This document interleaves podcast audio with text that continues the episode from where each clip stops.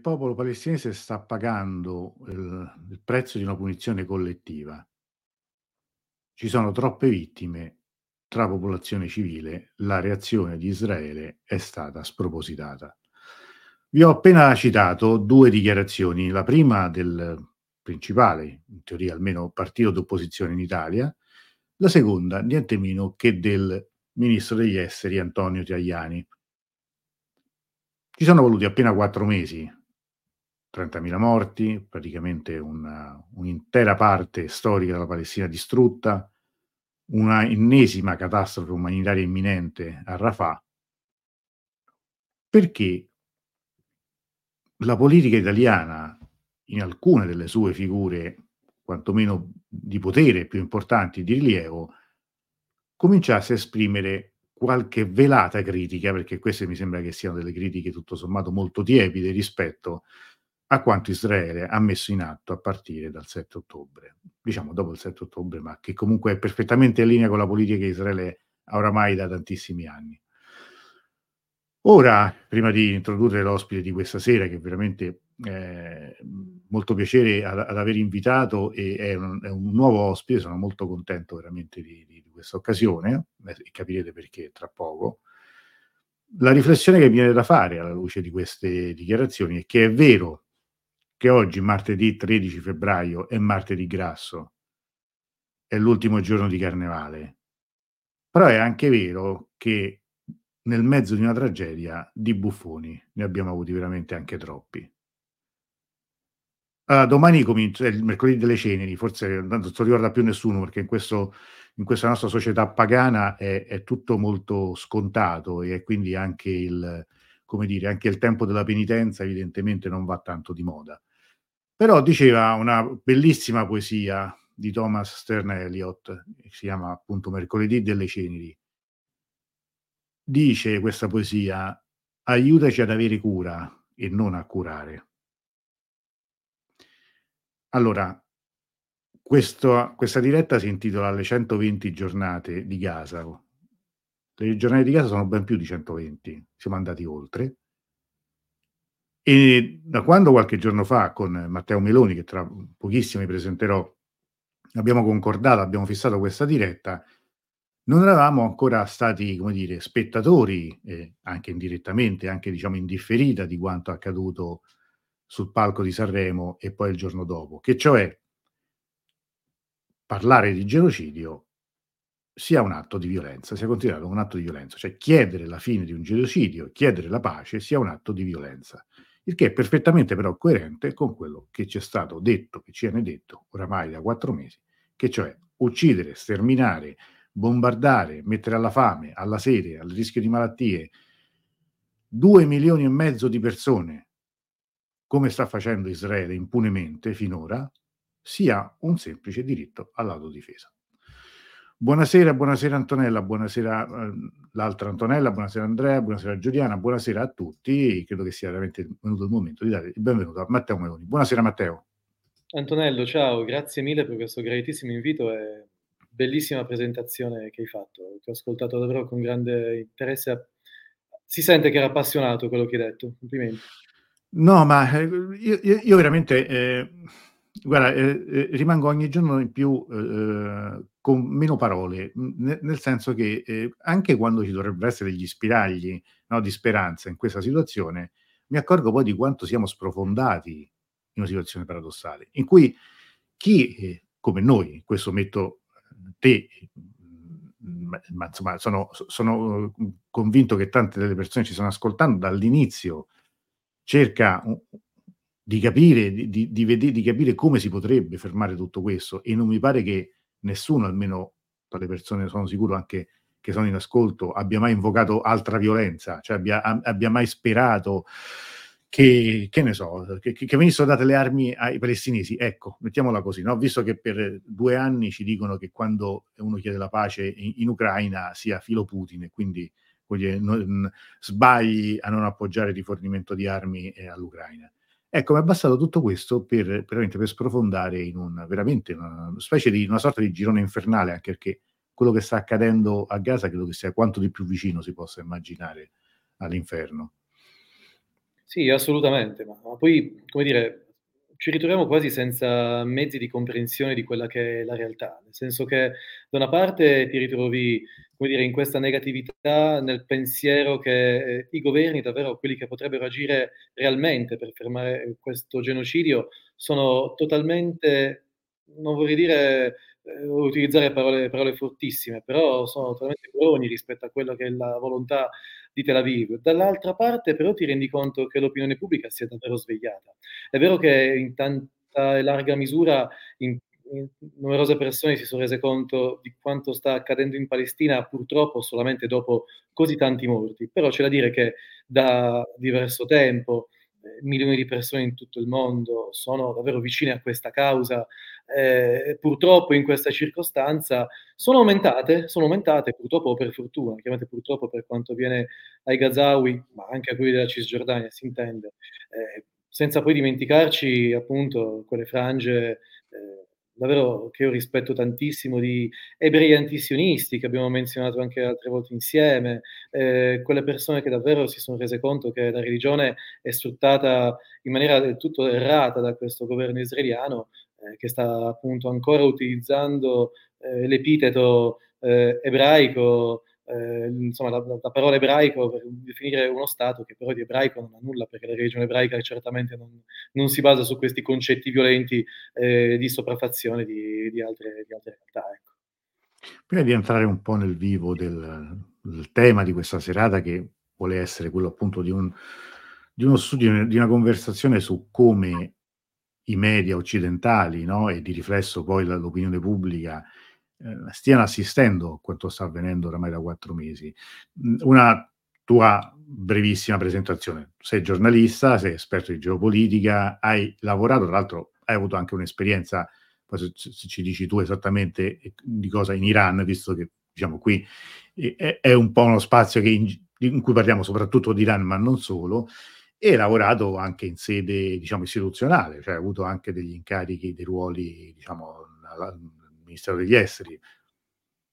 Assolutamente sì, ho lavorato al Ministero degli Esteri in due occasioni, eh, prima come Digital Communication Advisor alla rappresentanza italiana alle Nazioni Unite a New York durante la, credo fosse la settantesima eh, Assemblea Generale delle Nazioni Unite, mm. 2015 insomma. Eh, mentre nel 2019, come ha detto stampa, della vice ministra eh, del Re, che all'epoca appunto era eh, legata al governo Conte, Conte 1 e Conte 2. In Iran sono stato finanziato dal Ministero degli Esteri in un bellissimo progetto eh, che appunto spingeva per le relazioni economiche tra Italia e Iran, quindi un qualcosa di molto bello che ricorda poi dire, i forti legami che storicamente esistono tra i nostri paesi che, che poi pian piano si stanno andando purtroppo a, a, sfilacciare proprio a causa del fatto che il nostro paese poi eh, si è legato mani e piedi a quelle che sono le politiche purtroppo statunitensi che poi insomma hanno portato all'uscita degli Stati Uniti prima da JCPOA. Tra l'altro io ero lì con altri due Infatti colleghi. lo stavo per chiedere, appunto. prego, prego, eh, racconta. Eh, un grandissimo Damiano Greco e Alessia Tortolini, eh, appunto due cari amici con i quali ho avuto ho vissuto questa meravigliosa esperienza a Teheran, in quei giorni gli Stati Uniti di Trump annunciarono l'uscita dall'accordo sul nucleare. E credimi Antonello che tu conosci bene l'Iran, quindi sai anche quali sono le reazioni delle persone. Il giorno dopo ci fu proprio, sai, era una giornata uggiosa a Teheran, mm. c'era un po' di freddo, eh, la gente era veramente grigia, era veramente triste, si sono resi conto che sarebbero tornati in quel baratro dal quale pensavano di essere usciti, perché evidentemente con l'accordo sul nucleare iraniano poi c'erano tanti altri accordi commerciali che davano quel respiro all'economia iraniana, quella possibilità di acquisto di, di materiale importante per il loro sviluppo. Pensiamo appunto anche alla possibilità di ripartire con l'esportazione eh, del petrolio e di altri minerali l'acquisto di aerei di cui hanno bisogno eh, evitare. Insomma, sappiamo quella che è la vicenda. E purtroppo, appunto, l'Italia però è legata a quelle politiche occidentali che hanno voluto rendere l'Iran paria delle relazioni internazionali. E scusami se mi dilungo ancora un attimo, ma dico no, no. che quando arrivi a Teheran tu respiri aria di cultura, tu respiri aria di storia, respiri aria di qualcosa che poi tra l'altro si è innovato negli ultimi, anni, negli ultimi anni con la rivoluzione Purtroppo però in, in, in, nelle nostre latitudini si pensa all'Iran come all'Iran della rivoluzione e ci, ci si dimentica di quella che è la storia millenaria di quel paese. Motivo per il quale quando un italiano arriva in Iran, lo sappiamo bene, ci guardano con estremo rispetto perché sanno che possono in qualche modo interfacciarsi con qualcuno che anch'esso ha alle spalle una grande storia, una grande cultura, bene o male, ecco, di, eh, di, di lunghissimo termine. Chiaramente poi quando menzioni gli Stati Uniti è evidente che loro, come direi, storcono un po' il naso perché dicono ma voi avete una storia di così pochi anni e volete fare pure i padroni del mondo, cioè capiamoci. No, certo, quello che, che stai dicendo adesso mi suggerisce una domanda che ti faccio proprio diciamo, da analista, da analista diciamo, di geopolitica, oltre che come giornalista. Um, l'altro ieri è stato il 45 anniversario della rivoluzione iraniana, quindi la caduta dello Shah, il, la vittoria poi di, dei rivoluzionari, l'instaurazione della Repubblica Islamica. Come di consueto, sai, in queste occasioni le rappresentanze eh, diplomatiche fanno, organizzano delle celebrazioni e eh, ieri sera, come, come, tradizione, l'ambasciata iraniana ha, avuto, eh, ha, ha tenuto una, un ricevimento a cui ho avuto il piacere di partecipare, l'onore di essere invitato, mettiamolo così. Con mia sorpresa era presente il direttore degli affari esteri del Ministero degli Esteri italiano, cioè l'ambasciatore Ferrara. Ora, io in tanti anni ho partecipato a tante occasioni come queste e se io non ricordo male, neanche nei momenti, diciamo, più positivi eh, del, del, dei rapporti tra eh, Italia e Iran in, negli, anni scorsi c'era mai stato un intervento, cioè un discorso mh, di, un, di, un, di, un, diplomatico italiano, di un, di un diplomatico che rappresentava il Ministero degli Esteri italiano, non era, non era il ministro, non era un viceministro, però c'era, un, c'era un, una figura importante, una figura importante che aveva preparato un discorso, diciamo, in cui forse erano più evidenti le, le distanze che le vicinanze da, da Teheran, ma comunque la, la cui presenza era tutt'altro che necessaria, dovuta e scontata. Ora, come la interpreti tu questa cosa? Se, se, se, se è da interpretare, cioè è un segnale o, o forse gli sto dando io troppa importanza? Dunque, riflettendo sul fatto che abbiamo un governo che certamente non è del tutto propenso ad allargare proprie, il proprio raggio di, di, azione anche verso quella parte di mondo specifica, certamente è stupefacente il fatto che dal Ministero abbiamo mandato qualcuno in rappresentanza del nostro governo, di esatto. fatto, è quello che rappresenta poi alla fine un diplomatico che si presenta alla festa, soprattutto delle celebrazioni di una rivoluzione. Penso sicuramente che il lavoro anche dell'ambasciatore Perrone sia estremamente utile in tutto ciò, perché lui è una persona veramente di, di cultura profondissima, è passato dal, dal, dal, parlare l'arabo in Libia a parlare l'iraniano. Sì, incredibile, noi l'abbiamo detto tante altre volte, io non, non, l'ho mai conosciuto di persona e non ci ho mai parlato, diciamo, però è una persona che io stimo moltissimo perché eh, ci ha lasciato, mi fa anche una grande invidia, eh, questo, perché io lo studio da anni e non, non parlerò mai come lui. È proprio bravo, cioè anche a me colpisce ogni volta che lo ascolto, eh, così come quando lo ascoltavo parlare in arabo. Non parlo arabo, però chiedevo ai miei amici, ma davvero parla così? Beh, assolutamente sì, è pulito, si capisce. Quindi credo che comunque questo grande lavoro di Perrone in qualche modo possa avere influito anche in questo senso, lasciare il giusto messaggio eh, alla Repubblica Islamica. Perché poi d'altronde è giusto avere questo tipo di rapporti, proprio per quella che è la storia diplomatica del nostro paese in quella nazione, eh, prima e dopo, eh, ma anche per quelle che sono le grandi potenzialità che esistono nell'interscambio commerciale tra i nostri paesi. Eh, per non parlare poi di numerosissimi studenti iraniani che ambiscono a venire in Italia, cioè andare, andare, appunto al consolato italiano a Teheran significa trovarsi ogni giorno davanti una fila infinita di persone che vorrebbero tantissimo venire nel nostro paese perché pensano che l'Italia possa essere davvero una grande chance per loro.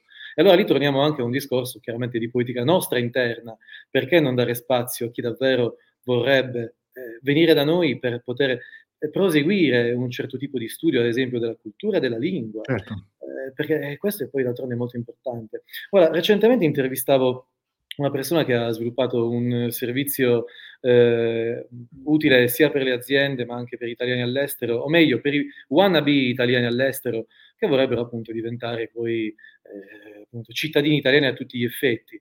E mi riferisco principalmente ai brasiliani e ai, mm. agli argentini, che basta avere eh, un trisavolo nato in Italia dopo eh, l'unificazione appunto eh, del regno e loro possono regolarmente fare domanda per richiedere la cittadinanza italiana, però venendo da una, un percorso culturale e storico ben diverso, sono molto lontani dall'essere culturalmente vicini realmente all'Italia.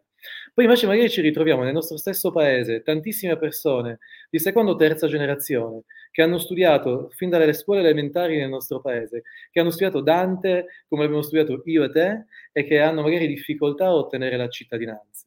Quindi davvero parliamo anche qua di diritti mancati e non estesi a quello che potrebbe essere un paese come l'Italia che avrebbe invece una grandissima pluralità culturale e anche di diversità all'interno però del cappello Italia. Poi chi se ne frega sinceramente se uno di cognome eh, magari fa Abdullah, Mohammed o qualche altro, scusate se banalizzo, ma tanto no, per no, eh, ma è che però invece si sente del tutto italiano. E purtroppo, vedi, il caso Gali penso sia molto interessante. Ma infatti, vedi, no, che, eh, quando si dice che questi fenomeni, occasioni come, come Sanremo, mh, mm, non sono mai da, da sottovalutare perché nel, nel giro di, dire, di, un paio di serate sono stati sollevati due o tre temi di quelli dire, decisamente grossi, come appunto a parte eh, la questione di Gaza, la questione eh, de, de, del cessato del fuoco, ma anche quello relativo agli italiani di seconda generazione è quasi, è quasi riduttivo, cioè sono, sono, italiani, sono italiani oramai da, da, da, sempre, perché insomma pure Gali non è che è più un bambino, no? Eppure io conosco persone che hanno ottenuto la cittadinanza italiana a 40 anni suonati, ma hanno sempre vissuto, studiato, pagato le tasse qui. Insomma, voglio dire, sono discorsi che, che sono intimamente legati e che sono legati perché parliamo di, come dire, non è manco più futuro.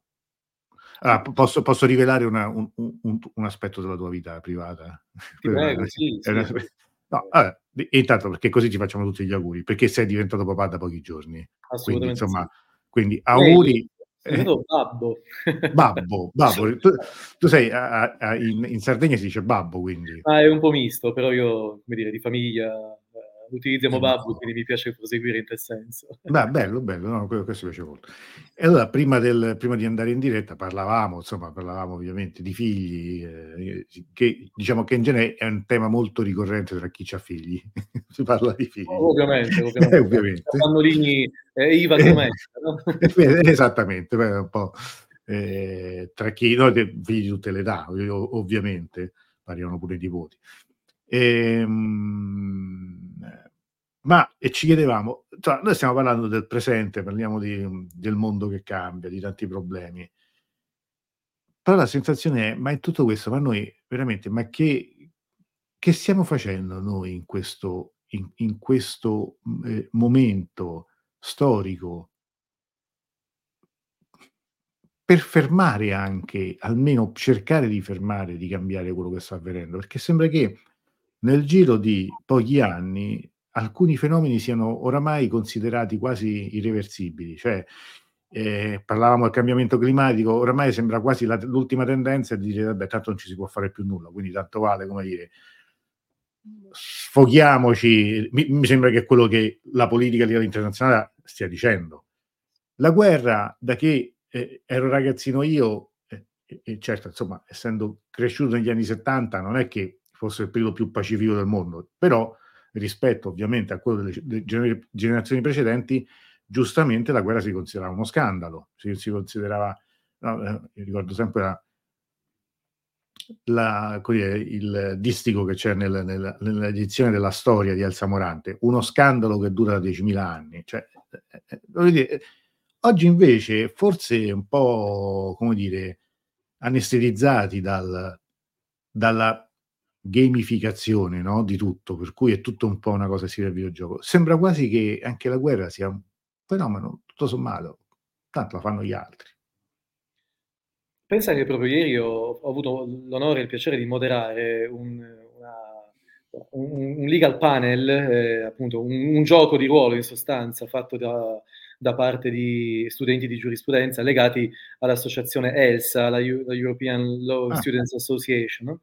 e, e, dovevano discutere sul ricorso eh, alla guerra come appunto eh, per, per, risolvere dei problemi. E da lì sono partite chiaramente un, numerosissimi spunti su quello che è appunto il senso della guerra. Ed è interessante leggere, per esempio, da parte di chi appunto magari studia giurisprudenza e non scienze politiche come posso aver fatto io, eh, quali sono gli aspetti eh, che più sono legati alla guerra. Quindi, per esempio, il fatto che anche la guerra ha delle regole, che poi tra l'altro è uno di quei refrain che vengono specificati ogni volta eh, dal segretario generale delle Nazioni Unite. Persino la guerra ha delle regole regole che per esempio appunto a Gaza da parte israeliana sono rispettate, eh, ma eh, per dirla tutta, eh, se pensiamo al fatto che tu ricordavi appunto gli anni, gli anni 70 dove appunto esistevano le guerre, ma a pochi anni prima nascono le Nazioni Unite, come le conosciamo oggi, e sostanzialmente non sono cambiate purtroppo, certo. infatti questo è uno dei motivi probabilmente per i quali oggi siamo arrivati anche a quella situazione. Ma non solo, nasce anche eh, l'Organizzazione Mondiale del Commercio come eh, General Agreement on Trade and Tariffs, che poi na- nasce proprio con l'idea che unendoci così tanto dal punto di vista economico, sarebbe stato complicato poi farci delle guerre, perché farci la guerra significava perdere economicamente. E invece a distanza di tutto questo tempo ci rendiamo conto che un po' certamente con l'invasione della Russia in Ucraina che ha certamente modificato certo. lo status quo no, delle relazioni internazionali, ma se vogliamo dirla tutta, poi l'invasione degli Stati Uniti in Iraq, l'intervento, l'intervento degli Stati Uniti e della coalizione eh, internazionale, anche NATO in quel caso, in Afghanistan. Aggiungiamo il fatto che cioè, fino ad oggi nessun leader occidentale di fatto è stato mai condannato per dei crimini di guerra abbiamo solamente dei leader del mondo tendenzialmente africano e, e poi eh, del, eh, dei Balcani, eh, penso a Mladic appunto, che è stato condannato per crimini di guerra per quanto fatto a Srebrenica. Gli africani si lamentano giustamente del fatto che è, è complicato invece condannare dei, dei, dei politici del mondo occidentale, perché penso sia sotto gli occhi di tutti che un George W. Bush sarebbe dovuto essere condannato per quello che è avvenuto in Iraq, certamente. Quindi tutto ciò per dire che la guerra esiste ancora ed è veramente qualcosa di sbalorditivo. Forse siamo noi che ci sbalordiamo in maniera particolare, un po' perché abbiamo dei sentimenti, immagino, fortemente legati alla nostra Costituzione. Certamente antifascisti, ripudiamo la guerra, però adesso la guerra ce la ritroviamo di fatto in casa e soprattutto ce la ritroviamo sempre più vicina perché noi, noi italiani, siamo del tutto coinvolti con quella che, che è l'operazione militare israeliana su Gaza. Perché siamo coinvolti? Così lo, così lo chiariamo meglio, perché questa è una cosa che facciamo finta di, di, di non capire spesso. Siamo estremamente coinvolti perché le aziende italiane come Leonardo eh, finanziano o perlomeno vendono della componentistica all'esercito israeliano per poi operare sul territorio Gazawi, in questo caso, per esempio, componentistica a livello di tank, appunto di carri armati, eh, componentistica a livello aereo. Cioè, noi veramente siamo totalmente legati a Israele in questo senso. Noi da Israele acquistiamo una marea di sistemi per la sicurezza che davvero fa rabbrividire proprio perché quei sistemi per la sicurezza sono prima testati sui palestinesi e poi vengono rivenduti. Pensiamo anche a tutti quegli spyware sviluppati in Israele che poi vanno a controllare eh, i telefoni e le conversazioni di privati cittadini o di politici che sono contrari magari alle pratiche israeliane stesse. Cioè di questo che stiamo parlando. Parliamo di una nazione che eh, manda avanti questo tipo di economia e alla quale sempre più paesi si legano. Cioè è sconvolgente pensare che, a parte noi che abbiamo cambiato la rotta da, dall'avvio, dire, delle politiche berlusconiane in poi, che si sono sempre più legate appunto a Israele, dimenticando invece la parte palestinese che noi t- tendenzialmente come, come, paese, sia con Andreotti che con Craxi che con gli altri, abbiamo quasi di fatto appoggiato, o comunque sempre ascoltato vis-à-vis, perché capivamo realmente quella che era, come dire, la posizione dei palestinesi. E poi per poi appunto, perdonate, ma lo devo dire, calarci le braghe proprio in nome del dio denaro, ma noi siamo forse il caso meno grave perché se poi penso al caso indiano, cioè l'India del terzo mondo, del, ter- del, del terzo ah, mondo. certo. Pensare oh. che l'India, che era, come dire, uno dei, dei, allora si chiamano paesi non allineati, era uno dei leader, la conferenza di Bandung, famosa, dei paesi non allineati, anche la stessa eh, definizione, del, del, della definizione che anch'io contesto, quella di Medio Oriente, che pure continuo a usare, ma quella alternativa di Asia occidentale era una definizione di Nehru, cioè erano, dovrebbe, sarebbe potuto essere un grande leader no, di, di, un altro mondo, cioè di un'altra parte di mondo. Eh, invece in questa vicenda non solo il governo indiano è fortemente al fianco di Israele, ma mi arrivano anche delle, così, mi arrivano, questo lo sappiamo tutti, ma in particolare delle persone che conosco che in privato vivono episodi di islamofobia da parte di, di, di, di indiani, cioè, per cui c'è un clima anche molto molto teso, molto, anche molto di, odio, di contrasto nel, in un paese che poi è un continente di fatto. Quello che sta avvenendo in India è di una gravità estrema. Da quando, da quando Narendra Modi ha preso il potere, eh, il paese si è spostato sempre più a destra, perché di fatto è un partito eh, simil fascista legato all'etnia indù, che va poi appunto a aizzare le folle contro i musulmani, eh, bruciando moschee, edificando sopra le moschee dei templi indù, dei templi indù, dei templi indù.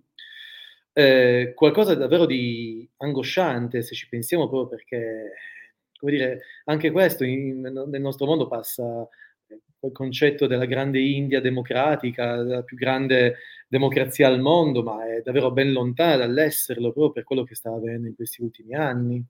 Eh, pensiamo agli stadi intitolati a Modi, pensiamo a Modi che appunto si avvicina sempre più a Israele, a Modi che di fatto ha dire, una, una copertura totale da parte degli Stati Uniti perché è utile quel paese per gli Stati Uniti nel contenimento della Cina in quell'area Indo-Pacifica che è sempre più interessante eh, come dire, per gli strateghi geopolitici, ecco, ma che comunque acquista eh, materiale bellico dalla Russia e petrolio a basso costo.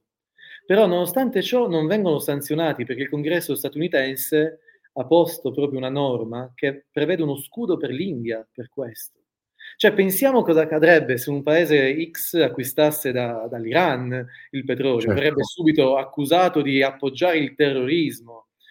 Cioè, ma poi, vabbè, già immaginarmi, come dire, gli iraniani terroristi, non so, l'hanno, l'hanno subito principalmente il terrorismo, gli iraniani, no? Eh, ma non è, questa eh, è, è, appunto una narrazione che, che difficilmente tu riesci a, a, cambiare. Anche chi magari poi con l'Iran ha rapporti e di, diciamo convenienza di avere rapporti, poi finisce sempre, come dire, per avere una, una, un certo seguito nel rispettare certi canoni di racconto, no? di narrazione i media di fatto, se tu parli di Iran, la maggior parte dei media, il regime di Teheran, il regime degli Ayatollah, che poi gli Ayatollah contano sempre di meno, ma nel racconto questo, questo non, non, si può dire, nel giornalismo questo è una, è una frase fatta che continua a essere usata, no? così come anche quando magari devi fare un libro, devi scrivere qualcosa, sì, va bene, però poi devi pure metterci insomma un po' di, di verve eh, anti eh, anti-iraniana, perché altrimenti qualsiasi discorso sull'Iran non, non vale. Così come il mantra che dal 7 ottobre accompagna qualsiasi riflessione su quello quanto sta accadendo deve essere appunto preceduto dalla condanna dei fatti di, del 7 ottobre, della condanna di Hamas. Cioè, questo sembra no, uno, ormai è una, è una regola fissa del, di qualsiasi discorso. Così appunto come ricordavi all'inizio trasmissione, no? della critica alla Nato e allora sei filorusso direttamente, critichi Israele e allora sei un estimatore di Hamas necessariamente. Cioè ormai, come dire, il linguaggio si è talmente tanto impoverito, eh, mancano veramente dei fondamentali nella narrazione che dovrebbe essere quella corretta, eh, della complessità di questo mondo eh, ci ritroviamo dei giornalisti di politica interna che parlano di politica estera o peggio ancora di geopolitica, che poi sappiamo bene che è una parola stiracchiata perché no, vuol dire tutto vuol dire nulla, non esiste veramente una definizione finale rispetto a questa, a questa questione della geopolitica. E allora lì capisci che proprio manca qualcosa. È successo che probabilmente appunto nelle posizioni apicali del mondo del giornalismo sono arrivate delle persone veramente principalmente per spinta politica, pur di raccontare quella narrazione che in quel momento storico fa piacere. Eh, cioè è, è, difficile oggi riuscire ad ascoltare una trasmissione in tv, che infatti io sinceramente, Antonello, lasciamelo dire, ma io non guardo più. No, eh, ma nemmeno io è complicato, cioè è complicato. Preferisco davvero eh, guardare eh, quei gruppi piccoli editoriali, o, o meglio ancora, quei, quei, piccoli progetti che poi sono grandi. Il tuo è uno di questi, perché cioè, tu sei libero, tu parli liberamente proprio perché davvero non hai né padroni né padrini. Eh, tu puoi farlo in questo senso, ma così come tanti altri amici, penso a quelli di Opinio Iuris, penso a quelli di Special Eurasia, penso a tantissimi amici che appunto fanno un lavoro eh, maniera indipendente. Daniele Garofalo, mio carissimo amico che si occupa di mondo jihad, parola jihad, poi vabbè, quella ah, fa ridere. La jihad, come se la fosse jihad, sì, la sì, jihad sì, eh, al femminile, che vuol dire un cavolo. sì, ma vabbè, queste sono una delle tante... Cioè, tu dicevi, giustamente dicevi anche diciamo, l'impreparazione di certi giornalisti, di molti giornalisti, e sono d'accordo. Però poi colpisce, per esempio, che nella eh, nella sua rubrica di letture, io non, non, leggo nemmeno Repubblica, però grazie ai social ho recuperato anche queste perle, che cioè Repubblica, che poi si è affrettata oggi a smentire qualsiasi forma di censura sull'intervista a Gali, eh, però ha accolto il, eh, la sua rubrica, appunto, lettere a cui risponde Merlo, in cui su, sulla risposta a un'ascoltatrice lui definisce quella di Gali uno schizzo di antisemitismo allora, qui, cioè, perché a me a questo punto questa è la cosa che colpisce in un certo senso anche affascina un po'.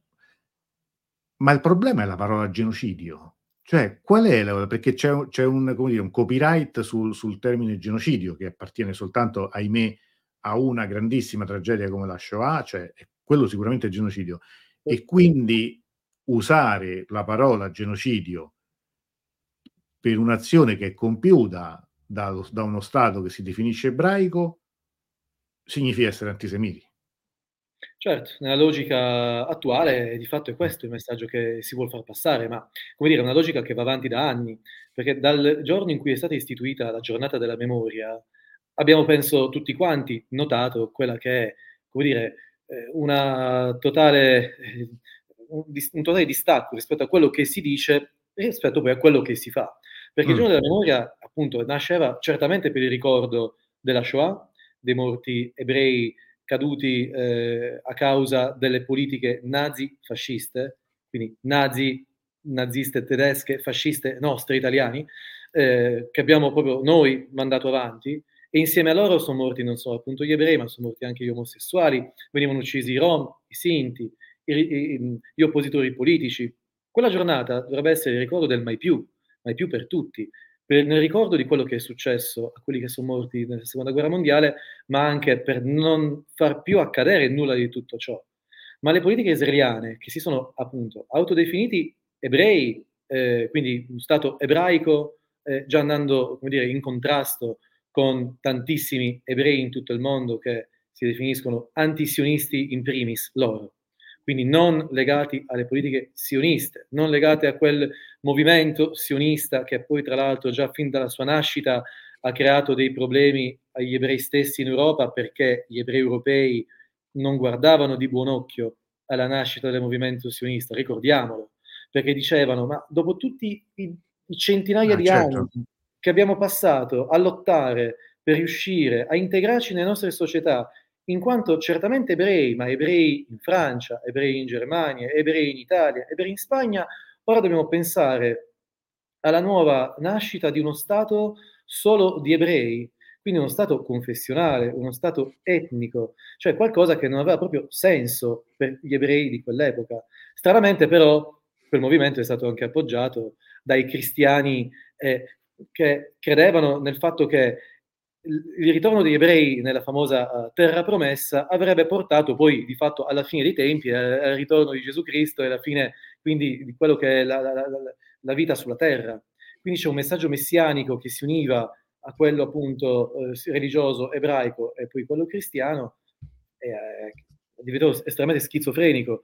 Per questo dobbiamo ricordarci che l'antisemitismo innanzitutto nasce in Europa e parlare di volontà di, come dire, aiutare gli ebrei ad andare in Israele è estremamente antisemita. Questo è antisemita. Perché noi dovremmo auspicare che gli ebrei europei debbano andare in Israele? Perché? Un ebreo deve giustamente, legal, legalmente, liberamente pregare la sua religione da noi, così come può farlo un cattolico, un cristiano, un ortodosso o un musulmano. Ed è questo che la gente purtroppo non riesce a capire, ma perché? Perché è stato fatto il lavaggio del cervello, scusate se utilizzo questa parola che forse anche questa è un po' troppo forte, però per tanti anni le, dire, le comunicazioni che sono arrivate sono state di questo genere, e purtroppo poi si arriva a questo, pensare che tu, se tu dici che Israele sta compiendo un genocidio, allora sei antisemita.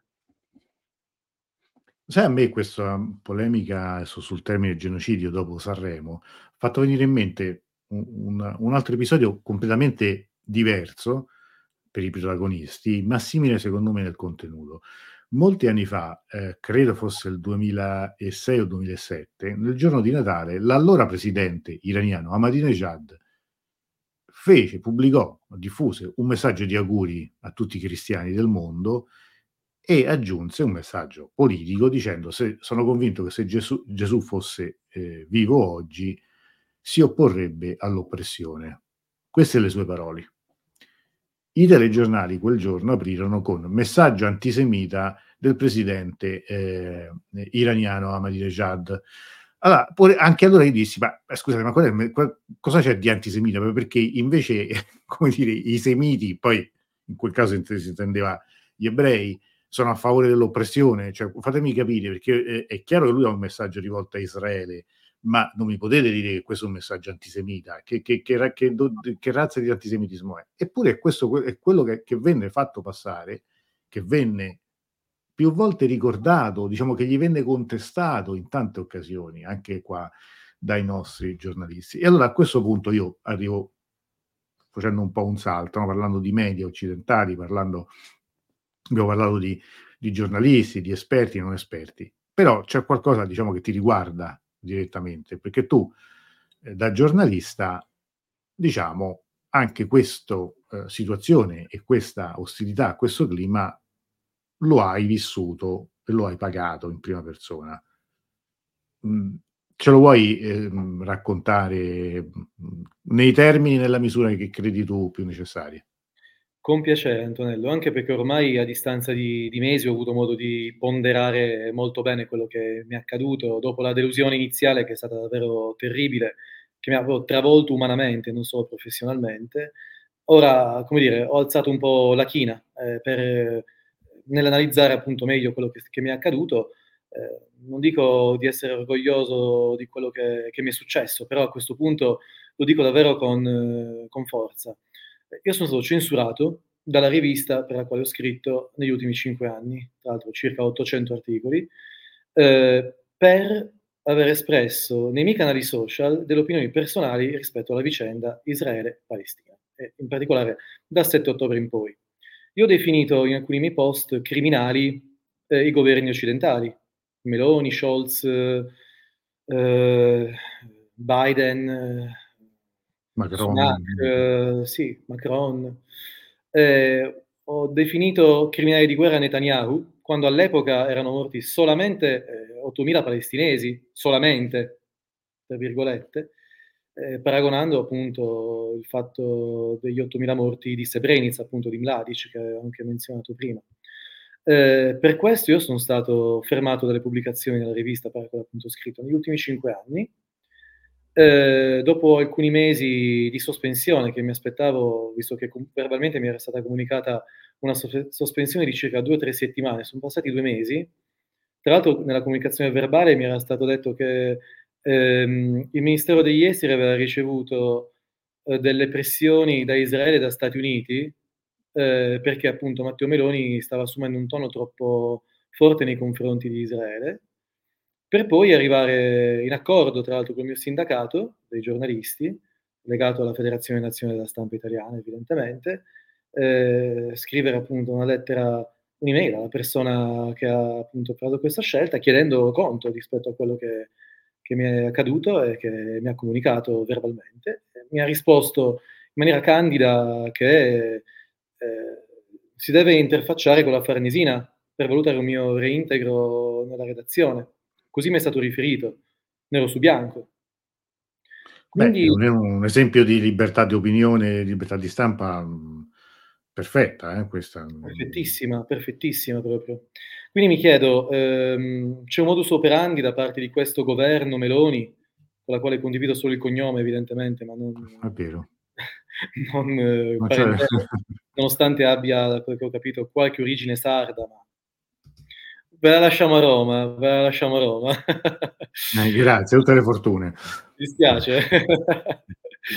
Quindi, allora, esiste un modus operandi che, che spinge questo governo a invitare qualcuno al Ministero degli Esteri, dove tra l'altro ho lavorato, eh, a indicare laddove ci fosse qualche giornalista che dà fastidio per eh, dei suoi toni forti contro il governo e gli alleati affinché possano poi non scrivere più in una rivista? Me lo chiedo davvero a voce alta, perché la questione è molto grave, Antonello. Io ho voluto esternarla, ma sono sicuro che tanti colleghi non l'hanno fatto perché magari sono stati minacciati di perdere il posto di lavoro. Io questa collaborazione l'ho persa, l'ho finita, ma a questo punto non mi interessa neanche continuarla perché chi si approccia in questa maniera alle questioni è distante in maniera estrema rispetto a me e alla mia persona.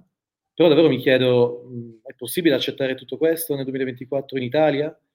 Purtroppo ho paura di sì, perché poi, come dire, le critiche a Israele non sono mai tollerate né a livello accademico, dove appunto ho tanti amici che sono stati per giunta anche lì pressati affinché evitassero o mitigassero un certo linguaggio, idem per quanto riguarda appunto i giornalisti sono sicuro che in tanti hanno subito senza però aver potuto o trovato l'occasione di esprimerlo.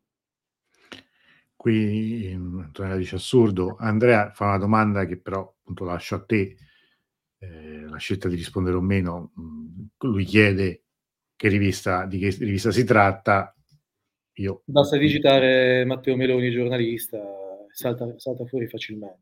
Capite, capite, anche il perché la, vi diamo questa risposta, perché eh, comunque ci sono anche delle, delle, prassi da rispettare che non, non, sarebbe, non sarebbe nemmeno molto furbo, insomma, non, non, non, tenere presente. No, questa è una cosa che io devo dire ho scoperto uh, molto tardi, eh, o meglio, avevo saputo da conoscenze comuni che era successo qualcosa a qualcuno, non sapevo fossi tu, cioè sapevo che era accaduto qualcosa del genere a qualcuno, non, non avevo capito fosse in questi termini, cioè nel senso che eh, si tratta, insomma, eh, ma non è una mia opinione, questo è un fatto gravissimo perché qualcuno che ammette, come, come de- definito tu, in modo molto candido, che come dire, bisogna chiedere, chiedete, citofonare farte, Farnesina per, per, per, capire, per sapere qualcosa di questo. È una cosa veramente incredibile e ripetiamo, è tanto più incredibile in quanto questa eh, intolleranza nei confronti di opinioni diverse viene fatta nel nome della difesa di valori occidentali, quali la libertà di opinione, la democrazia e il, eh, il, come dire,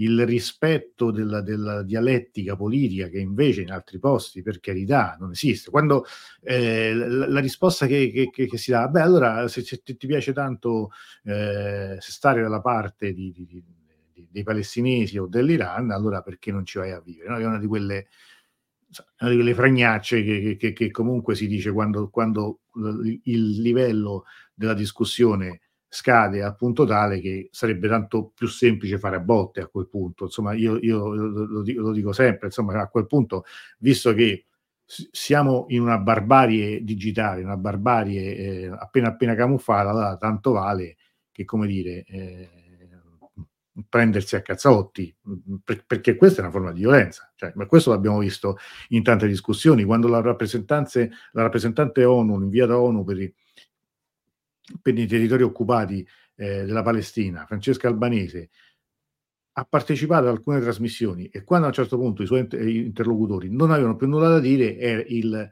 il tono scadeva in se vabbè, cioè tipo veramente, ma, ma, ma nemmeno quando si parla della partita lunedì al caffè si, si, si, si usa un tono di, di, questo, di, questo, livello.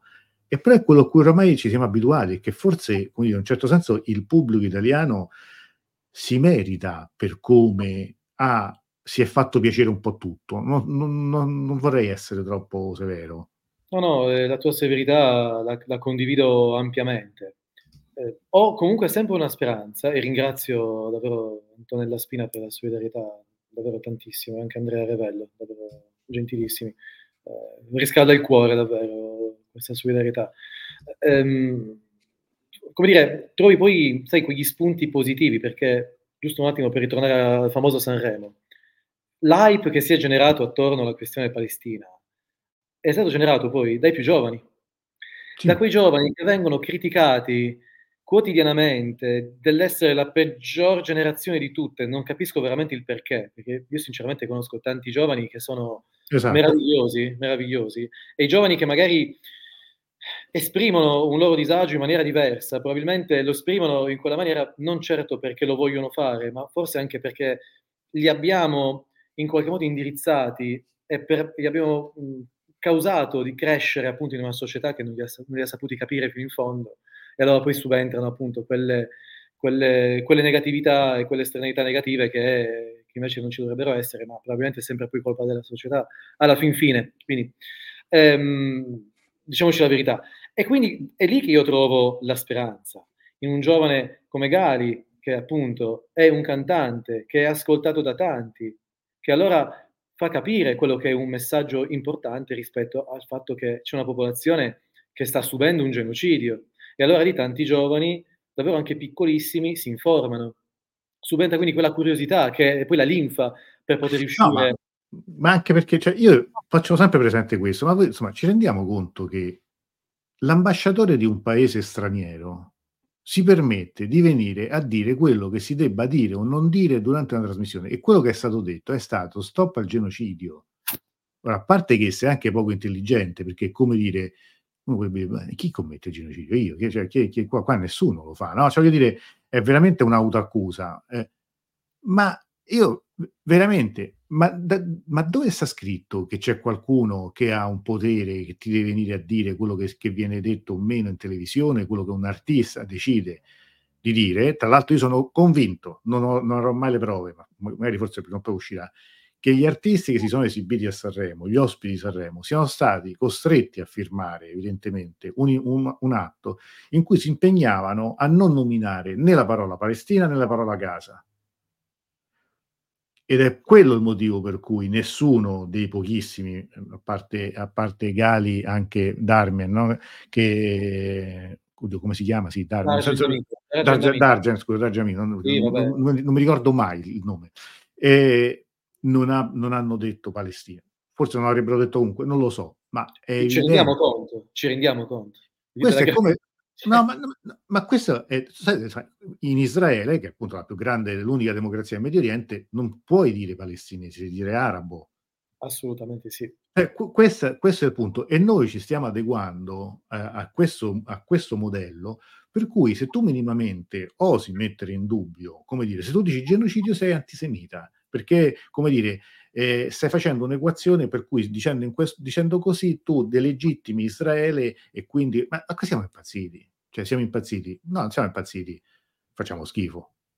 Decisamente. Eh, de, e lo facciamo da tanto tempo. Lo facciamo da tanto tempo, siamo diventati pure bravi a farlo con stile. Cioè, ripeto, quando ci vogliono quattro mesi perché minimamente, minimamente la, la politica dica quello che avrebbe dovuto dire dopo due ore il 7 ottobre, l'8 ottobre mattina, cioè va bene la condanna con, che condanni eh, la, l'attacco del 7 ottobre, Hamas, che chiede la liberazione dei civili, tutto quello che vuoi, eh, ma poi dopo non, può, no, no, non puoi assumere quel, quel, dire, questa linea che sarà una non linea, così come il silenzio di tantissimi personaggi che avrebbero potuto e dovuto spendere almeno una parola in questo. Io, per esempio, sto ancora aspettando che quel signore che si fa di cognome Cherubini, eh, eh, come dire, nome d'arte Giovanotti, che per 40 anni ci ha ammorbato con tutte le cause del mondo possibili, quelle più semplici e quelle più innocue, spenda una parola su tutto questo.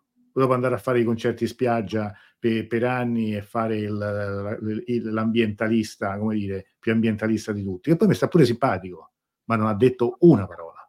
Vasco Rossi ha detto eh, che lui non, non, riesce a schierarsi perché se la prende con i rivoluzionari da salotto. E, e fa tanto piacere perché capisco voi, per esempio, chi, chi si è schierato come Roger Waters da sempre è, è, stato, è stato boicottato, è stato attaccato, ma poi, poi è vero pure, uno è Roger Waters e l'altro sempre Vasco Rossi, rimane, per carità, senza nessuna offesa per i fan di Vasco Rossi. Però questo, questo è l'Italia, cioè questo è il mondo. Quando tu dicevi eh, le opinioni pubbliche si stanno svegliando. Io vorrei crederci, però in, in tutto i, in, mi hanno anche raccontato di manifestazioni enormi a, a, Londra che si ripetono oramai da quattro mesi. Sabato pomeriggio, questo insomma, per essere proprio onesti, perché uno a Roma eravamo quattro gatti, non eravamo nemmeno mille persone. Eh, non mi posso niente dire perché pioveva, su, perché veramente è un po' da vergognarsi, ma noi eravamo veramente poche persone e abbiamo sempre fatto molta fatica ad arrivare a numeri eh, simili a quelli di altre capitali europee. Allora io mi chiedo perché, perché noi siamo, siamo ridotti così? È cioè davvero un, davvero un, peccato, sì, è davvero un peccato, ma cioè essere amici di gente come appunto Netanyahu, essere amici di gente come Lieberman, essere amici di gente come Olmert, essere stati amici di gente come Sharon, ha portato tutto questo. Cioè, il 7 ottobre, e lo ribadiamo, è stato un, un momento tragico all'interno di tantissimi momenti di tragicità, in particolar modo però sul campo palestinese, perché è vero che quell'azione di Hamas ha portato alla morte di 1200 eh, persone su territorio israeliano, ma da prima del, del 7 ottobre, quanti palestinesi sono morti? Cioè, perché ci si deve indignare solo per i morti amici, quindi quelli israeliani, e non ci si deve indignare per i morti che sono nella politica, nella concezione politica degli ultimi vent'anni, i nemici? Cioè, è questo che è vergognoso ed è questo che ha portato l'Occidente a perdere quella superiorità morale che tanto ci siamo autoaffibbiati evidentemente, ah, certo. Mm. ci siamo inventati i diritti umani, abbiamo fatto le guerre con il pretesto dei diritti umani. Eh, sfruttiamo i diritti umani quando ci fa comodo, in tante altre occasioni ci eh, tappiamo il naso o appunto giriamo lo sguardo dall'altra parte. Ci preoccupiamo giustamente se viene impiccato un omosessuale in Iran, però quasi non passa il messaggio quando invece vengono uccise le persone in Arabia Saudita Eppure in Arabia Saudita, che sono i nostri principali alleati, c'è un regime di carattere religioso, wahhabita, che è quello che, sul quale tra l'altro si basa molto del fondamentalismo islamico che poi ha fatto nascere eh, gruppi terroristi come Al-Qaeda. E allora mi chiedo, ma di cosa stiamo parlando? Cioè, l'occidentale medio non sa neanche la differenza tra sunniti e sciiti, l'occidentale medio non sa neanche la differenza tra musulmani e arabi, un turco è arabo, un iraniano è arabo, cioè per questo... Quindi, eh, eh scusate, non voglio fare la persona, come dire, quello che, che, che sa questa piccola cosa che è, è logica, no. lo, lo, faccio qui perché siamo in un canale che evidentemente è seguito da persone che conoscono la materia e allora possiamo un po' riderci so, sopra, su, su tra di noi, ecco. Però se poi pensiamo appunto, a gente come Molinari che si è inventato la sua famigerata eh, globale, come se appunto, ovviamente al femminile ribadisco, come se tra l'altro tutti i gruppi del mondo del jihad eh, a livello internazionale, dall'Indonesia allo Yemen, passando per l'Iraq e la Siria, fossero uniti come se ci fosse un'unità di intenti tra questi gruppi, cioè che già fa ridere, perché sono a parte tantissimi e diversificati questi gruppi. Tutti hanno delle basi eh, filosofiche e ideologiche ben diverse.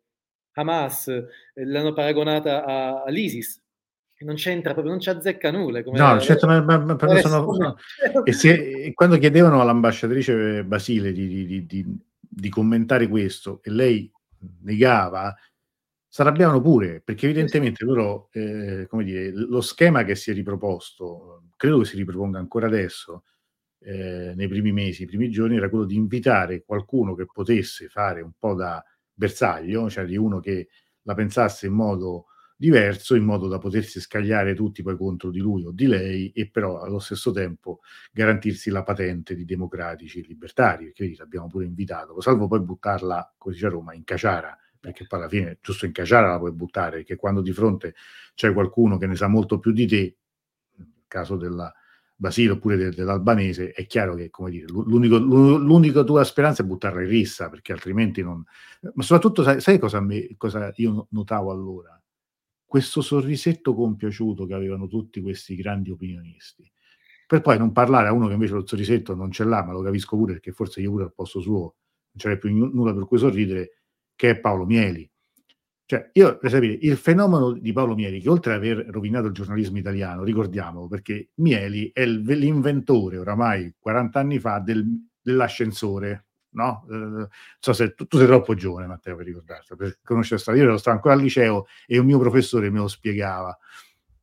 Che cioè, la vera chiave per fare breccia nel giornalismo, parliamo degli anni Ottanta, era un ascensore, cioè eh, un ascensore continuo tra piani alti e piani bassi. Per cui, se si parla di politica internazionale, fai una domanda di politica internazionale ad Alba Parietti. Adesso il primo nome mi viene con tutto il rispetto per, la compagna Parietti, la compagna. La compagna, lei è l'estrema sinistra, la, la, la, compagna amica di La Russa, insomma, vabbè, questi, questi strani fenomeni italiani. Poi che, che, trovano sempre il centro a Roma, no? che è proprio eh. lì è proprio la grande bellezza, il generone romano che si mischia con questi personaggi. Vabbè. A fare l'amore oh, comincia tu, no? Perché esatto, facciamo... Oppure il contrario, al, al ministro, al, al premio Nobel per uh, la fisica, eh, fare una domanda su quale mare preferisce, se gli piace di più la, la matriciana o la carbonara, cioè appunto fare mischiare queste cose. E questo ascensore ha anche permesso a Mieli di, dire, di ergersi a storico, perché io vorrei sapere come, eh, prima di tutto dove trova il tempo di fare lo storico, perché lo storico, ricordiamolo, non è uno che conosce la storia, se no veramente cioè, sarebbe, sarebbe, come dire che, che, il giornalaio fa i giornali, cioè lo storico è quello che attinge a fonti primarie, che siano fonti appunto quindi dirette oppure d'archivio. Lo storico vive in archivio, lo storico spesso si trasferisce a vivere in posti dove ci sono molti archivi o comunque sono le fonti dirette. Ora, siccome Paolo Mieri tutto il tempo che passa in televisione, onestamente non, non so dove abbia, se, se mai eh, c'è mai riuscito ad attingere a, a, qualche fonte diretta, però lui da 25-30 anni si è dato la veste di storico e compare lì con quella sua faccia da bulldog eh, incravattato a dire sempre delle fesserie, perché insomma pure nei programmi che, che, che fa quelli su Rai Storia si mette insieme un po' di cose buone, però quando poi si tratta di, di lui di, di, dare la stoccata finale, in genere la sbaglia sempre. Allora, quello che io mi chiedo, e qui siamo, siamo, ci vediamo anche verso la conclusione, ci sono un po' di domande adesso di interventi, li, li leggeremo. C'è un modo per, come dire, per per uscire da tutto questo. forse, forse un po' esagerato, diciamo, come, come domanda, nel senso che... Io direi davvero tornare all'opinione pubblica, tornare alla società civile, eh, riunirsi, confrontarsi, parlare anche arrabbiandoci, ma dialogando di fatto, no? confrontandoci. Il confronto è finito, cioè ormai è stato sdoganato il peggio del peggio e da quello sdoganamento si ha un'estrema difficoltà a tornare indietro. Se guardiamo i numeri dei laureati italiani, è bassissimo. Mm. Parlo di numeri del 2024, parliamo di numeri veramente imbarazzanti, c'è una dispersione scolastica spaventosa. Guarda Antonello, mio babbo ha la terza media, mio babbo eh, ha fatto il militare dai 17 anni, e si è arruolato subito, ha fatto il maresciallo dell'aeronautica, ha fatto proprio il maresciallo di, di carriera, eh, ha studiato tanto all'interno del suo, del suo percorso eh, lavorativo, evidentemente. Quindi non è la laurea che fa una persona acculturata. Però certo. nel 2024 il pezzo di carta racconta non tanto che tu l'hai acquisito, racconta di un percorso, di un percorso che è sospinto non solo da una famiglia, ma anche da uno Stato che crede nella cultura, che spinge, mette in condizione le persone, i giovani, che, che sia la loro eh, dire, situazione economica iniziale, a mettere in condizione appunto di poter arrivare a poter raggiungere una laurea. La mia professoressa di storia e istituzioni dell'Asia eh, diceva sempre, magari venderai scarpe, magari davvero parlerai con qualcuno in un call center ogni giorno, magari farai qualunque tipo di lavoro che ti capiterà di fare nella vita perché lo approfondirai, poi la vita sai come va davvero a un certo punto, ma lo potrai fare con cognizione di causa. Eh, come dice, anche Guccini lo diceva, eh, mio, mio, padre non aveva poi sbagliato aveva ragione a dire che, che un reato è davvero importante, diceva, no? non aveva, pure, non aveva sbagliato di dire che un reato è davvero importante. Quindi, come dire... Eh, eh, aspetta, siccome allora, mia, mia, madre, eh, no, aspetta, mio padre forse aveva ragione a dire che la pensione è veramente importante. Mia madre non aveva poi sbagliato a dire che il laureato vale più di un cantante. Esattamente. Era la mamma che... Era la mamma che lo diceva, era la mamma. la mamma è sempre più attenta poi su questi aspetti, no? Eh, sì. E quindi credo davvero che, cioè, partendo da questa, da questa da questa battuta, diciamo così, da, da questo passaggio di Guccini, eh, poi possiamo davvero raccontare tanto, per poi tornare a quella che è la tua domanda, cioè la cultura è fondamentale per poter poi crescere eh, in qualunque maniera in questo paese, perché poi se pensiamo solo ai soldi, finiamo appunto a collegarci con realtà istituzionali, o meglio statuali, come Israele, che poi puntano sui legami economici spacciandoli per politici, perché se pensiamo agli accordi di Abramo, e lasciamelo dire, che sono una buffonata pass- fatta passare in pompa magna come grande, eh, un grande passaggio eh, delle relazioni internazionali, in realtà sono vuoti di consistenza, proprio perché politicamente la gente di quei paesi che hanno sottoscritto gli accordi di Abramo, questi accordi non li ha mai capiti e mai li capirà. Perché? Perché finché la causa palestinese non troverà dignità, questi non verranno, non funzioneranno mai, gli accordi non funzioneranno mai, non si possono basare degli accordi tra stati solo dal punto di vista economico, ci deve essere anche un aspetto politico. E io aggiungo che è la storia che non si può basare sul, su un aspetto economico. Ci sono nella storia delle relazioni dei popoli, nella storia dei popoli, direi, insomma, nell'essere umano, ridurre tutto all'aspetto economico è il tragico errore che la fine della guerra fredda ha indotto anche in una parte di mondo, di, diciamo una parte di persone che la pensavano in modo diverso, ma eh, eh così l'avere retto il, il, mercato, elevato il mercato a bene supremo, e questo va detto, ahimè, è la crisi che probabilmente investe in modo particolare eredi, gli eredi della sinistra italiana, che sono non a caso diventati più liberisti di quelli di destra, più atlantisti di quelli di destra e più filo-israeliani rispetto a quelli di destra. Che poi faccia ridere che quelli che fino appunto all'istituzione del giornale della memoria fingevano di, di, non sapere, di non conoscere la Shoah, eh, mai come dire, si sarebbero sognati di, di, di, di, esprimere solidarietà al mondo ebraico, adesso siano diventati poi dei paladini del, dell'ebraismo di Israele, quindi vedere la russa con la senatrice Segre e uno che appunto tiene il busto di Mussolini ancora nel proprio studio e poi veramente l'antisemita sono io che vado a manifestare per la Palestina. Cioè, ma, cioè io non so se ci rendiamo conto, cioè, ma veramente non so se ci rendiamo conto. Io nel, nel, nel 92 ero in piazza a manifestare contro quelli che a Roma avevano messo le stelle gialle nei negozi del ghetto ebraico e la russa difendeva quelli di Meridiano Zero che invece quelle, quelle, quelle, quelle azioni avevano fatto però l'antisemita oggi sono io, perché? Semplicemente perché dico che nessuno merita di essere mai discriminato o addirittura sterminato in quanto essere umano.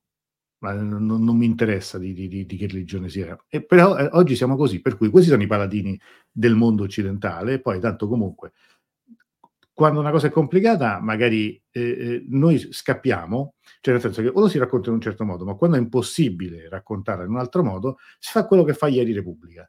Per cui per avere notizia dell'incursione su Rafa, cioè su del, dell'attacco, bisogna scorrere fino, fino, fino, fino all'ultimo eh, pezzettino di home page di Repubblica, quindi nessuno credo l'abbia visto, però nella parte bassa della prima pagina dell'home page, quella più visibile, c'era un video editoriale dell'ottimo Molinari che si intitolava Siamo già al dopo Amadeus.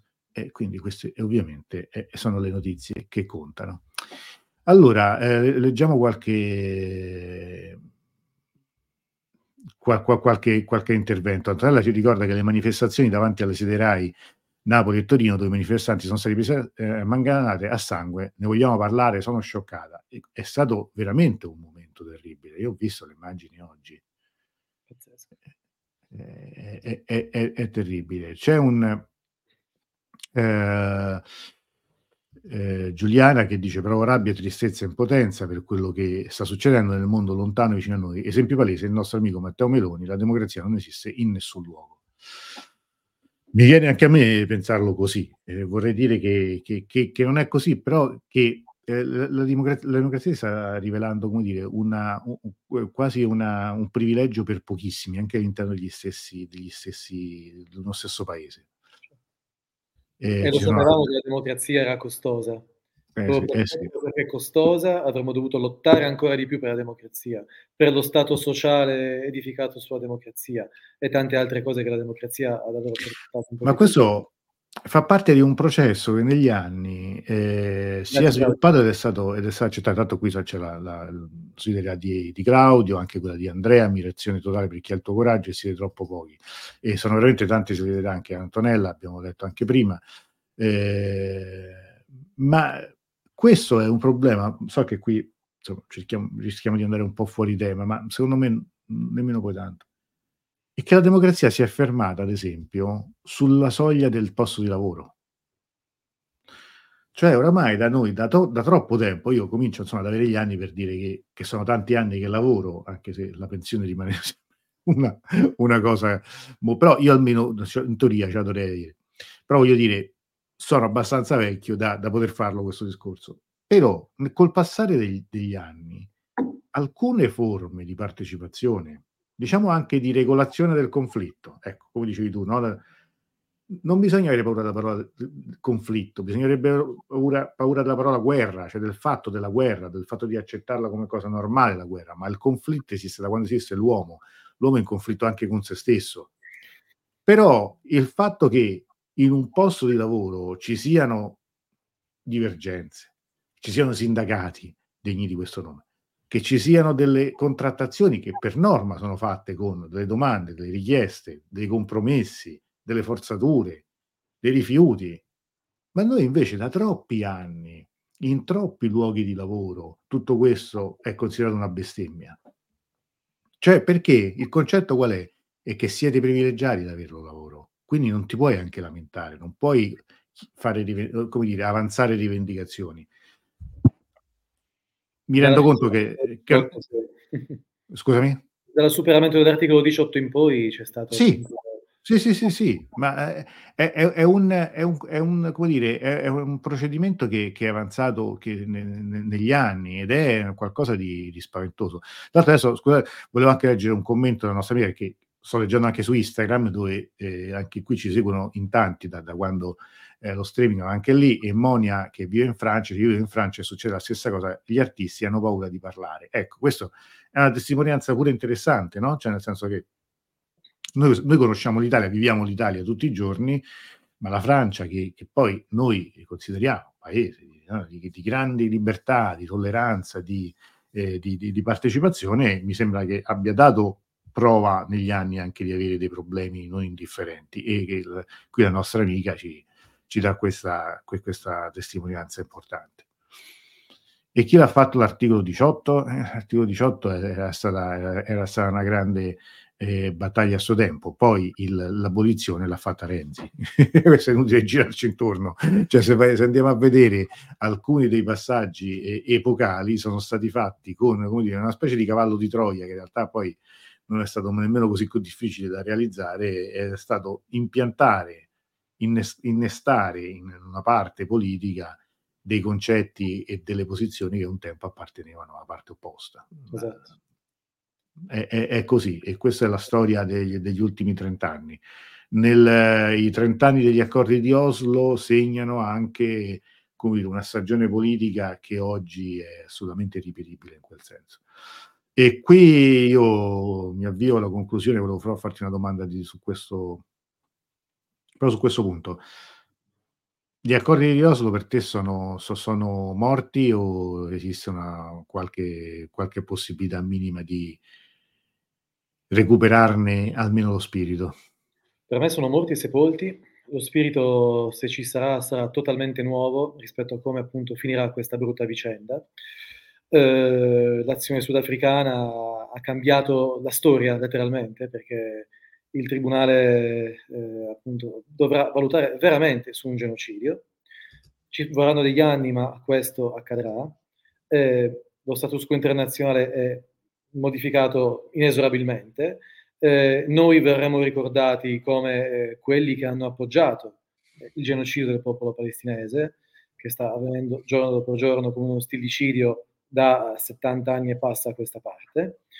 Io sono dell'idea che, come dice Ilan Pappé, storico israeliano, ebreo, antisionista, rappresentante della nuova storiografia israeliana, che la soluzione a due stati non può essere messa in azione in nessun modo, visto quanto appunto ormai è lottizzato quello che dovrebbe essere lo Stato di Palestina, lottizzato per essere simpatici, per essere più chiari, occupato violentemente dai coloni che utilizzano le stesse pratiche non lontane da quelle che può essere la guerriglia di Hamas stessa, nei confronti appunto in questo caso da parte dei coloni ebrei sionisti contro i palestinesi che restano poi tra l'altro impuniti, da quei territori non potranno mai andarsene, sarà complicato mandarli via. Quindi l'unica soluzione per quanto mi riguarda sarà un giorno eh, una realtà unica, una realtà unica dove tutti possano convivere, dove tutti possano avere pari dignità